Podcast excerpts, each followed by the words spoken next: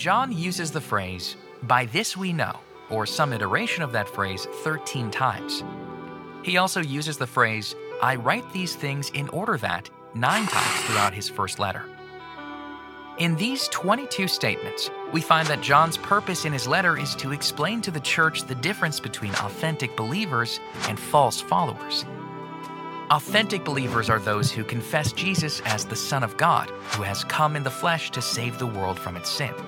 Authentic believers know they have confessed Jesus because they obey the Lord, love their Christian brothers and sisters, have confidence before, and have received the Holy Spirit who reveals the truth of Jesus to them.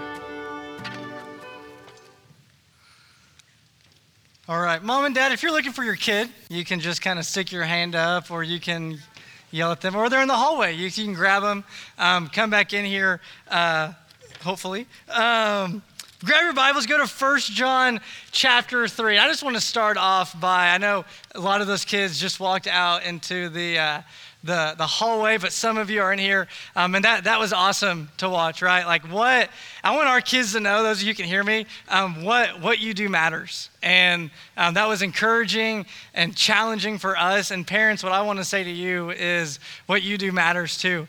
Um, I don't know if this was easy to get them up to here, or maybe you were tugging them along and trying to bribe them. Um, but it's something, I think, a moment of celebration, right? You've got your child up here leading worship, and it shows that you're making a difference.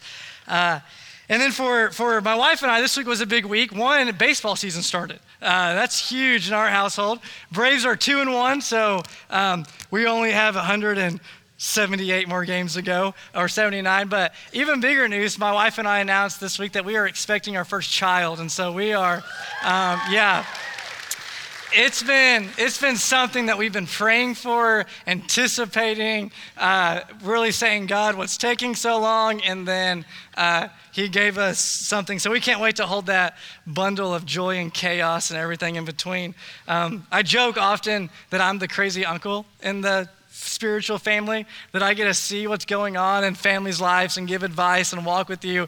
But then I get to go home and not deal with stuff that you have to deal with.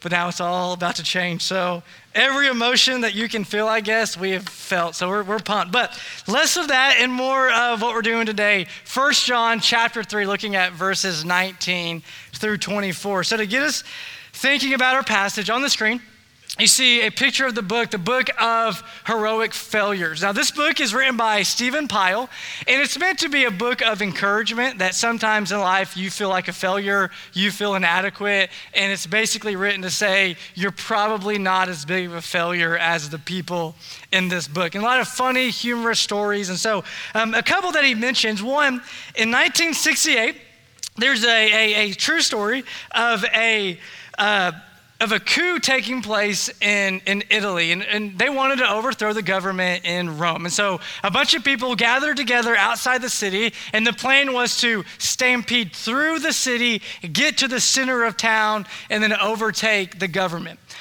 The problem was many of the people in the, the coup were not from Rome, and they didn't know how the city was laid out. So as they began their journey throughout the streets, they got lost, got lost on the back roads, and they never actually made it to the center of the city.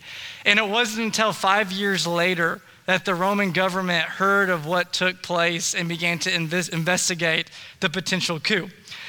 In 1978, the British firemen went on strike. So, to take care of the needs in the, the, the country, the British Army decided to be responsible for putting out fires and helping those in need. And one morning, uh, there was an elderly, elderly lady whose cat got stuck in the tree. And the elderly lady called the fire department, and they rushed out the British Army, and they showed up quickly and very quickly rescued the cat from the tree. The lady was so thankful that she invited the, the firemen or the army members into the, her house. They had tea and, and biscuits or cookies. And after they finished with their treat, they got in their truck, they backed out of the driveway, and they ran over the cat and killed it. then in 1977, there is a story of a thief who thought he had the master plan of how to rob grocery stores. He would grab all of his items, put them on the little cart belt. It would travel to the cashier. She'd scan the items. And once she had told him the price, she would put money down. He would put 10 pounds. She would open up the register. He would leave the 10 pounds, take the register, and run off. Put his money down, grabbed the register, ran off, realized he gave her 10 pounds. He stole 4 pounds 37 and lost over 5 pounds that day. People, whether honorable or dishonorable, had a goal and they failed. As followers of Jesus, we have a goal to simply follow Jesus, and sometimes we feel like failures. In 1 John chapter 3, verses 19 through 34, the main idea of our, our, our text is this. We have confidence before God because God is greater than our guilt. We have confidence before God because God is greater than our guilt. We look at our passage and what, or the whole book of 1 John, and what we've been seeing is some black and white challenges. Challenges that are meant to assure the church that they're following Jesus, but I think John senses that as they're reading through this letter, that rather than being assured of their salvation, they begin to question it. And maybe the same things happen for you. That you're hearing the command to love your spiritual family, the command to believe in the gospel, the command to obey God's commands, and all you see in your life is your lack of faith. Maybe all you see is your disobedience. You're stuck in that one sin or those multitude of sins that you just can't get over the hump with. Or maybe this week you were challenged last Sunday to love your brothers and sisters in Christ, and God gave you opportunity and you failed to do that. And so here you are this morning, and maybe you felt this already, but you're just wondering when's it going to stop? I just need some encouragement. I need someone to build me up. I need someone to reassure my faith is genuine. And that's what John seeks to do. So 1 John chapter 3, looking at verses 19 through 20, or 24, sorry. By this we shall know that we are of the truth and reassure our heart before him.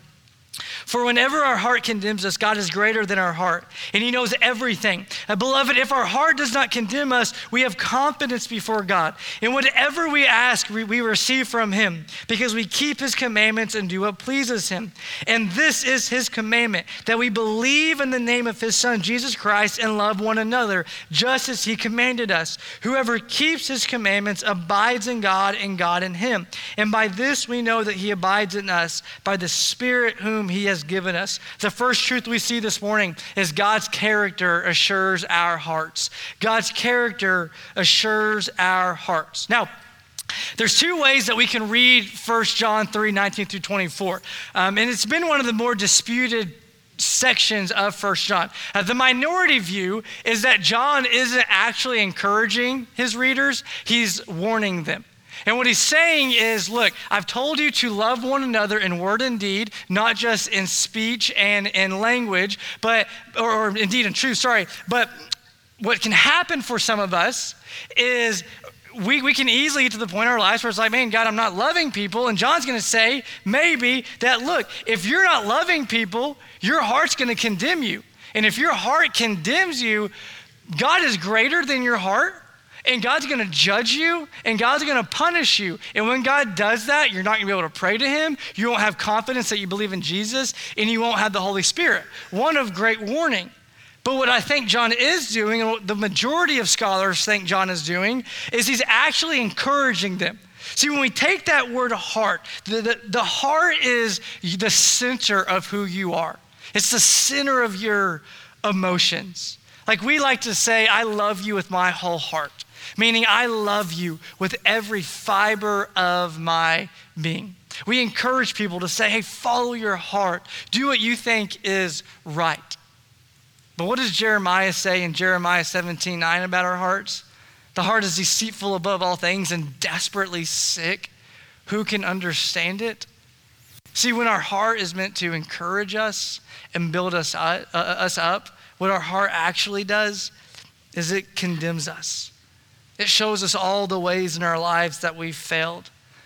And so, what does John want to do? Is he wants to reassure their hearts. He wants to set them at ease. He wants to say, Hey, I know your feelings tell you you're not doing very good. I know you have doubts and insecurities, but rest in the truth that God is greater than your heart. How does our heart condemn us? Four things I want to point out real quick. One is with perfectionism. Some of us in here, we're perfectionists.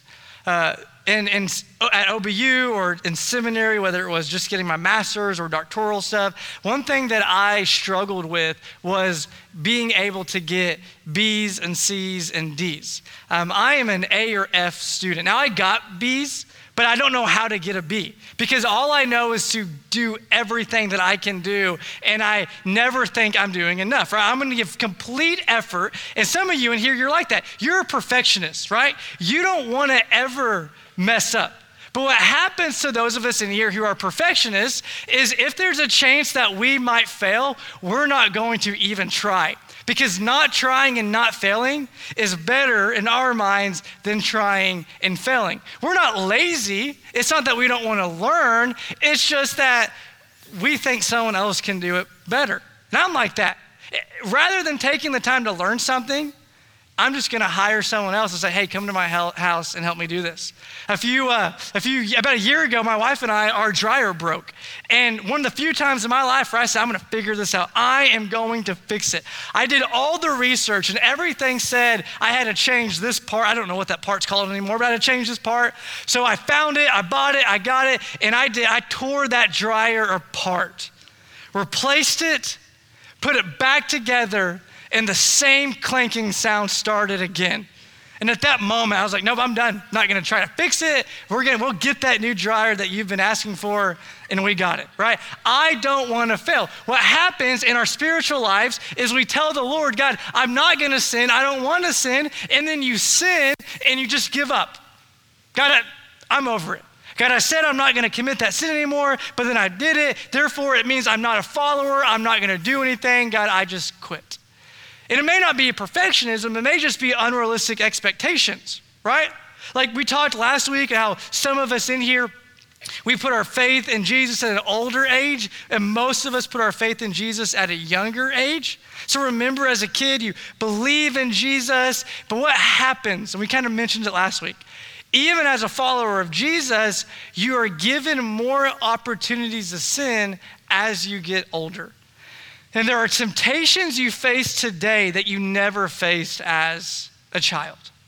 You never faced as a teenager. You never faced as a young adult. And you're questioning the genuineness of that salvation. God, how can I be a follower if I'm still not where I expect to be? Number three, it may just be a misunderstanding of truth. Some of us, we got saved at a younger age or maybe older but we attended a church or attended a small group that maybe it didn't really teach us the truth, um, that didn't really challenge us in our faith. And so eventually we found our way to another church. And for once we were pushed and we were challenged and we began to question is my salvation genuine?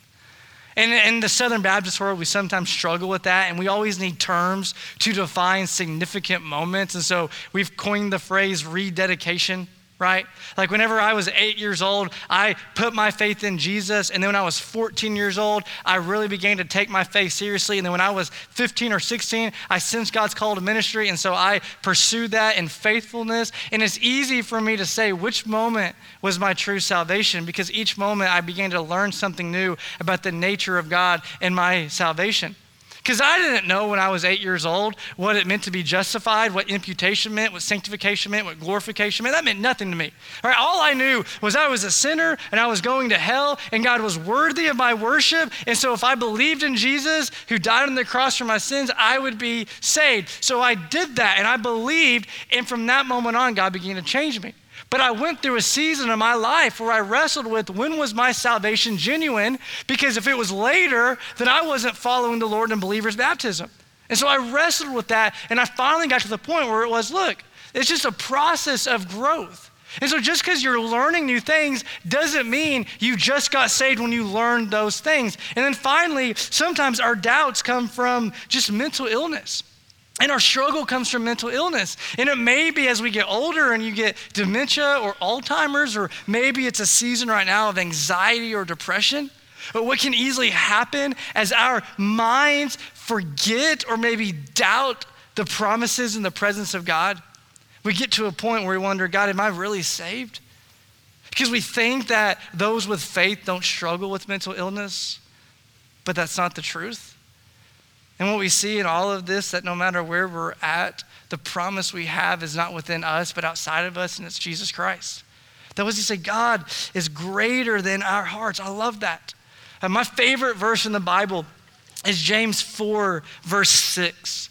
Um, go ahead and go to the next slide. That's verses 4 through 5. But um, at the end of that, he says what? But he gives more grace. Therefore, it says, God opposes the proud, but gives grace to the humble. And what he's talking about is how we uh, live with spiritual adultery and we have this temptation to abuse and take advantage of the people around us. And we are at enmity with God. But what is God's response to that, to our sin? That he gives more grace. See, the comfort and the hope that we have is that God is greater than our hearts and He knows everything. Knowing everything shouldn't make us afraid, it should give us comfort. Because God knows the real you. And in His character of grace and mercy, He has saved you. And we rejoice in that.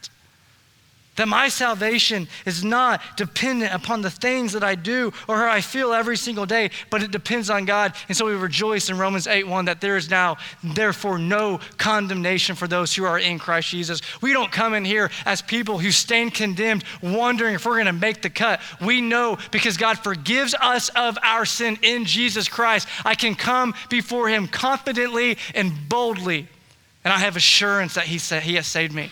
The second truth we see this morning, real quickly, is that God's consideration of us assures our hearts. The fact that God considers us assures our hearts. Look what he says now, starting in verse 21. Beloved, if our heart does not condemn us, we have confidence before God. In whatever we ask, we receive from Him because we keep His commandments and do what pleases Him. Once we come to an understanding of God's character, our hearts don't condemn us. We now have confidence. We talked about that a few weeks ago. It means to be to speak boldly in the presence of someone. And confidence isn't flippancy. It's not demanding anything. It's reverent awe, but it's understanding that you are welcome into God's presence. And when we have confidence, we can go before God and ask him whatever we want. That word scares us sometimes. Whatever. You know, being a student pastor, Middle school boys, I love you.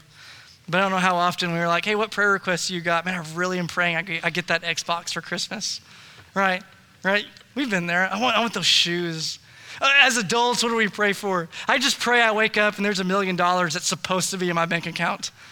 I just pray I get a letter in my mail that says my mortgage has been taken care of. You don't have to save up anymore. Like, we want those things. But that's not what whatever means. Whatever isn't speaking to the breadth of our prayer requests. Uh, Jesus adds in John 14, 13, that whatever you ask in my name, this I will do, that the Father may be glorified in the Son. In my name is what's important in all of that. In my name means in the character or the essence. Remember Genesis chapter 2? Whenever uh, Adam names all the animals, why does he name the animals or how does he name them? Based on their what? Their kind of being, their essence. And then he looks at Eve and he says, Woman. Why? Because she is of the same essence. She is like Adam, who is a man. Fast forward now to Matthew 28, and Jesus says that we baptize one another in what? The name, not the names, the name of the Father, Son, Holy Spirit. The name meaning the essence.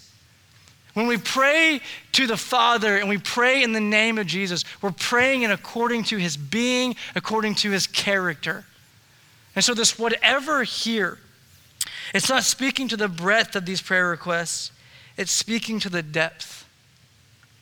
In our struggle to love one another, to obey the Lord, there are times in our lives where we really don't know if God will be there. Right? We, we, we can pray for forgiveness. In fact, I think a lot of us sometimes we have more faith that God will forgive us and He will sustain us. It's evident whenever you pray for God to forgive you before you commit that sin. right? God, forgive me for what I'm about to do. Because we know that God will forgive us, but we lack confidence that God will sustain us. See, church, what, what John wants us to understand is that God's prayer of whatever is you being able to get to the depth of what that request really is to love one another, to obey his commands, and that whatever, that deep prayer request you have, God wants to answer it. And it assures us of our salvation. Why? Because I can look at all the other ways in which God has already sustained me. And that's what he's saying at the end of that verse in verse 20, 22 because you keep his commandments and do what pleases him. It's not that if you obey God, he answers you. It's because you're obeying him and you see that evidence now of your obedience, it gives you hope and encouragement now to pray to the Lord and seek the Lord to help you now. Listen, the same grace that helps you in your workplace is the same grace that helps you in your home. It's not two different graces. It's the same grace that sustains you in the way that you talk about people, is the same grace that sustains you in how you think about people. That God isn't dishing out different graces. He's giving all of us the same grace so that you and I can walk in righteousness. And so we go before the Lord knowing that He considers us now because He's considered us in the past. Then all the ways I prayed to the Lord for help, He has helped me. Therefore, I now know He'll help me today. So I don't lose hope when I'm struggling with sin, but I find confidence in the fact that God has already walked with me. The third truth we see is that God's commandment assures our hearts. We have confidence and assurance because of God's commandment. What does He say in verse 23? And this is His commandment that we believe in the name of His Son, Jesus Christ and love one another just as he has commanded us. Every now and then I'll mention the Greek text, and I try not to do it too much. I don't want to confuse us or muddy the text, but sometimes it helps us in understanding what the author's doing. Um, so he gives us two commands here the command to believe and the command to love. And they're written in two different tenses. Uh, believe is written in what we call the aorist tense. And all that means is it's a tense that has no time, it's undefined. It's not, it's not past, present, or future, it just is. And believe is written in the aorist tense. So, what John is saying is that your state, who you are, what you do, is one who believes. I don't wake up each day trying to believe in Jesus, I just do. It's my state of being. I believe in him. But love in the present tense means a continuous action, means every day I have to make the effort and the intention to actually love people. Because as much as I love Jesus, loving people isn't always easy. And I have to, in my belief in Jesus, allow that to flow into my love for one another. And we can't, we can't have one without the other. And that's why he says in verse 23, his commandment. You notice that? He doesn't say commandments. He says commandment. There's one command, but it's two sides of the same coin. If you have a dollar bill and you were to cut 45% of that dollar bill off, and you took that other 55% to the bank, you know what they'll do? They'll give you a new dollar bill. That the federal law is as long as you have at least 50% of that, that currency, they're going to replace it with a, the, the, the full bill. But we sometimes do that with the Lord. God, here's 55% of what you've asked me to do. And God's not going to say, oh, hey, that's good enough. Let me take care of the rest. No, what God is saying to us is we give Him the full 100% of belief, and that belief, if genuine, leads to love. And the belief also gives us confidence when we have legitimate guilt. So we've talked about illegitimate guilt, the way our heart convicts us when it shouldn't. But sometimes we have legitimate guilt, and it's good. You know, one of our attitudes sometimes in, in the church is God has forgiven me, therefore what I do doesn't matter. That it doesn't matter how I talk to my spouse. It doesn't matter in the ways that I sin against my spouse. It doesn't matter in the way that I talk about other people, how I lie to people. It doesn't matter if I'm cheating. Like, like that, who cares if I'm doing all that? So God does. One, your spouse cares, but two, God cares. Like, let's not get to the point where we look at our spouse, look at whoever and says, Look, I know I've sinned against you, but God's forgiven me. So you just kind of need to get over it right? Like, don't try that. It's not going to go over well. Um, listen, the, the, the, when we are convicted of our sin, when we do something that we shouldn't do, and you feel bad about it, good. Feel bad about it. But don't rest in that bad. Give it to the Lord hand it over to the Lord and rejoice in the fact that you have been forgiven. What did we learn in 1 John chapter 1 verse 9 early in this sermon series? That if that God is faithful and just, that if we confess our sin to us, he is going to forgive us. So when you sin against the Lord and you sin against other people, confess it to Jesus Christ and he will forgive you. And because you believe in Jesus, you have assurance doesn't mean you know everything. Doesn't mean you figured out everything in the Bible. You know everything about the Lord. It doesn't mean you completely understand how Jesus is 100% God and 100% human. It simply means that you believe that Jesus Christ is sinless, died on the cross for your sins, rose from the dead. And in that placing of your faith, you are saved from your sin. And find assurance and find grace that God is going to walk with you and disciple you and teach you. And the final truth we see is that God's companionship assures our hearts. His companionship assures our hearts. Verse 24 Whoever keeps his commandments abides in God, and God in him. And by this we know that he abides in us, by the Spirit whom he has given us.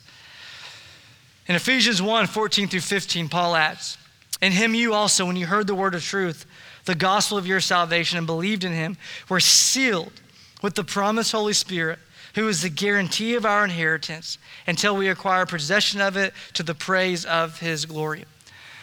In the first century, and even before that, whenever a document was written, people often had their own seal, just like a signature.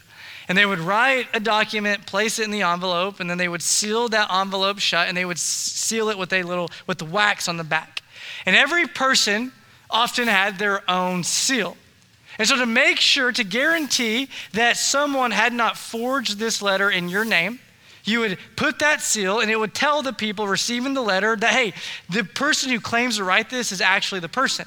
And if the seal doesn't match up or it's a little bit different, then the people would realize that, hey, this letter is a forgery. The Lord has given us a seal, and that seal is the Holy Spirit. And how do we know we have the Holy Spirit? By the way in which He convicts us. You know, I've wrongly heard that conviction is kind of like having a triangle in your stomach. And that every time you sin, that triangle just kind of spins around and it pokes and it prods at, at your gut. And it hurts at first, but over time, as you get more used to sin and you do it more often, the edges of those corners kind of round off your gut becomes a little bit more calloused, and eventually it's more like a ball bouncing around in your stomach, but your stomach is so callous that you can't feel anything.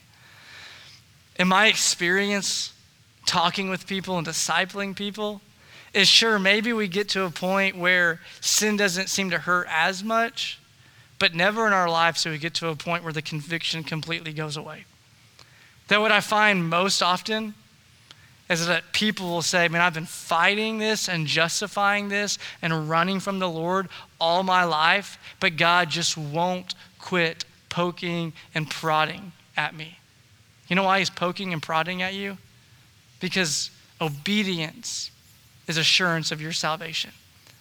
And because you're living in sin, you get worried, you get fearful that you're not saved. And God's saying, Look, if you would just obey, if you just submit to the Spirit, if you just submit to my commands, you're going to find assurance. So if you come in here this morning convicted and challenged, and you believe in Jesus Christ, and you put your faith in Him, don't sit here saying, and does that mean I'm not saved? Sit here saying, man, God loves me. And his conviction is a promise that he wants me to walk in holiness. You should be fearful whenever we talk about a sin and you're doing it and you don't feel bad about it. That's when we get scared. That's when we say, you know what? God, I've been doing what you've been telling me I shouldn't be doing, and I don't have any guilt, any regret, any shame. That's when we say, God, does that mean I don't know you? But as long as you're wrestling with it and you're convicted over it, it's evidence of your salvation. But God doesn't want you to stay there, He wants you to now walk in obedience. I love what John does in, in, in, verse 24 when he says spirit, that we don't actually know if he's talking about the Holy Spirit or he's talking about just the spirit we have within us that God created us with. And John does it on purpose. That it, he's talking about what we call a double spirit. And what he means is the Holy Spirit who lives within you testifies to your spirit, your conscience, and leads you to walk in righteousness. So that Holy Spirit you have, that, that, that, that pushing, that challenge you have, is assurance of your salvation. These Gnostics, these opponents, they don't feel guilty. They don't have shame and they're walking in sin.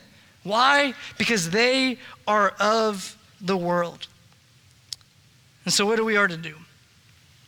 Well, number one, are you burdened over something this morning? Burdened over some illegitimate guilt? Are you struggling to forgive yourself rests in the character of God, rests in his consideration of you, his commandment that he's given you, and his companionship.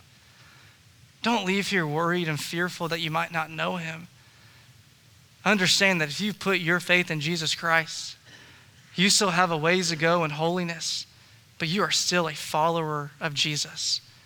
But then, second, Maybe there's conviction and maybe there's challenge because you really don't know Jesus. Maybe there's no conviction and no challenge because you don't know Jesus. And so, in a moment, I'll pray, we'll watch an announcement video, and then we're going to talk about the blue wall. But right now, I want to mention it. Listen, if, if, if you've not put your faith in Jesus, if you sit here right now and say, you look, I don't know him. I don't have assurance. We want to have a conversation about what it means for you to put your faith in Jesus Christ and what he has done to save you from your sin. The rest of us, when we get done and we go eat our lunch, man, we eat that lunch in peace and comfort, knowing that what Christ has done is enough. And we rest in that assurance, knowing that he loves us and he saved us. Let's pray. Father, God, my prayer right now, first off, is for those in here who know you. God, those who have put their faith in you. God, my, my prayer is that right now your spirit will go in overdrive in his work and just give unexplainable comfort and peace and reassurance to let your children know that they know you. God, may they not be fearful that they, they've never put their faith in you. God, may they have confidence before you to ask whatever they need to ask to fight sin. God, may they leave this place assured of their salvation. And God, second, for those in here who don't know you, God, I pray your spirit will get to work in their life and that they will know without a doubt that they've never put their faith in you. God, I pray that you will wreck their conscience in a way that they have to respond. God, I pray that they won't buy into Satan's lies, thinking that they can't repent, that they can't turn for, to, to you. But God, what I ask is that your spirit will move in such a way that they know the only response is to come to you in faith. And God, may this be a day of revival of salvation in their lives. God, you're a God who is good and a God who is great, a God who reassures us with his presence. And God, we ask all these things in your name. Amen.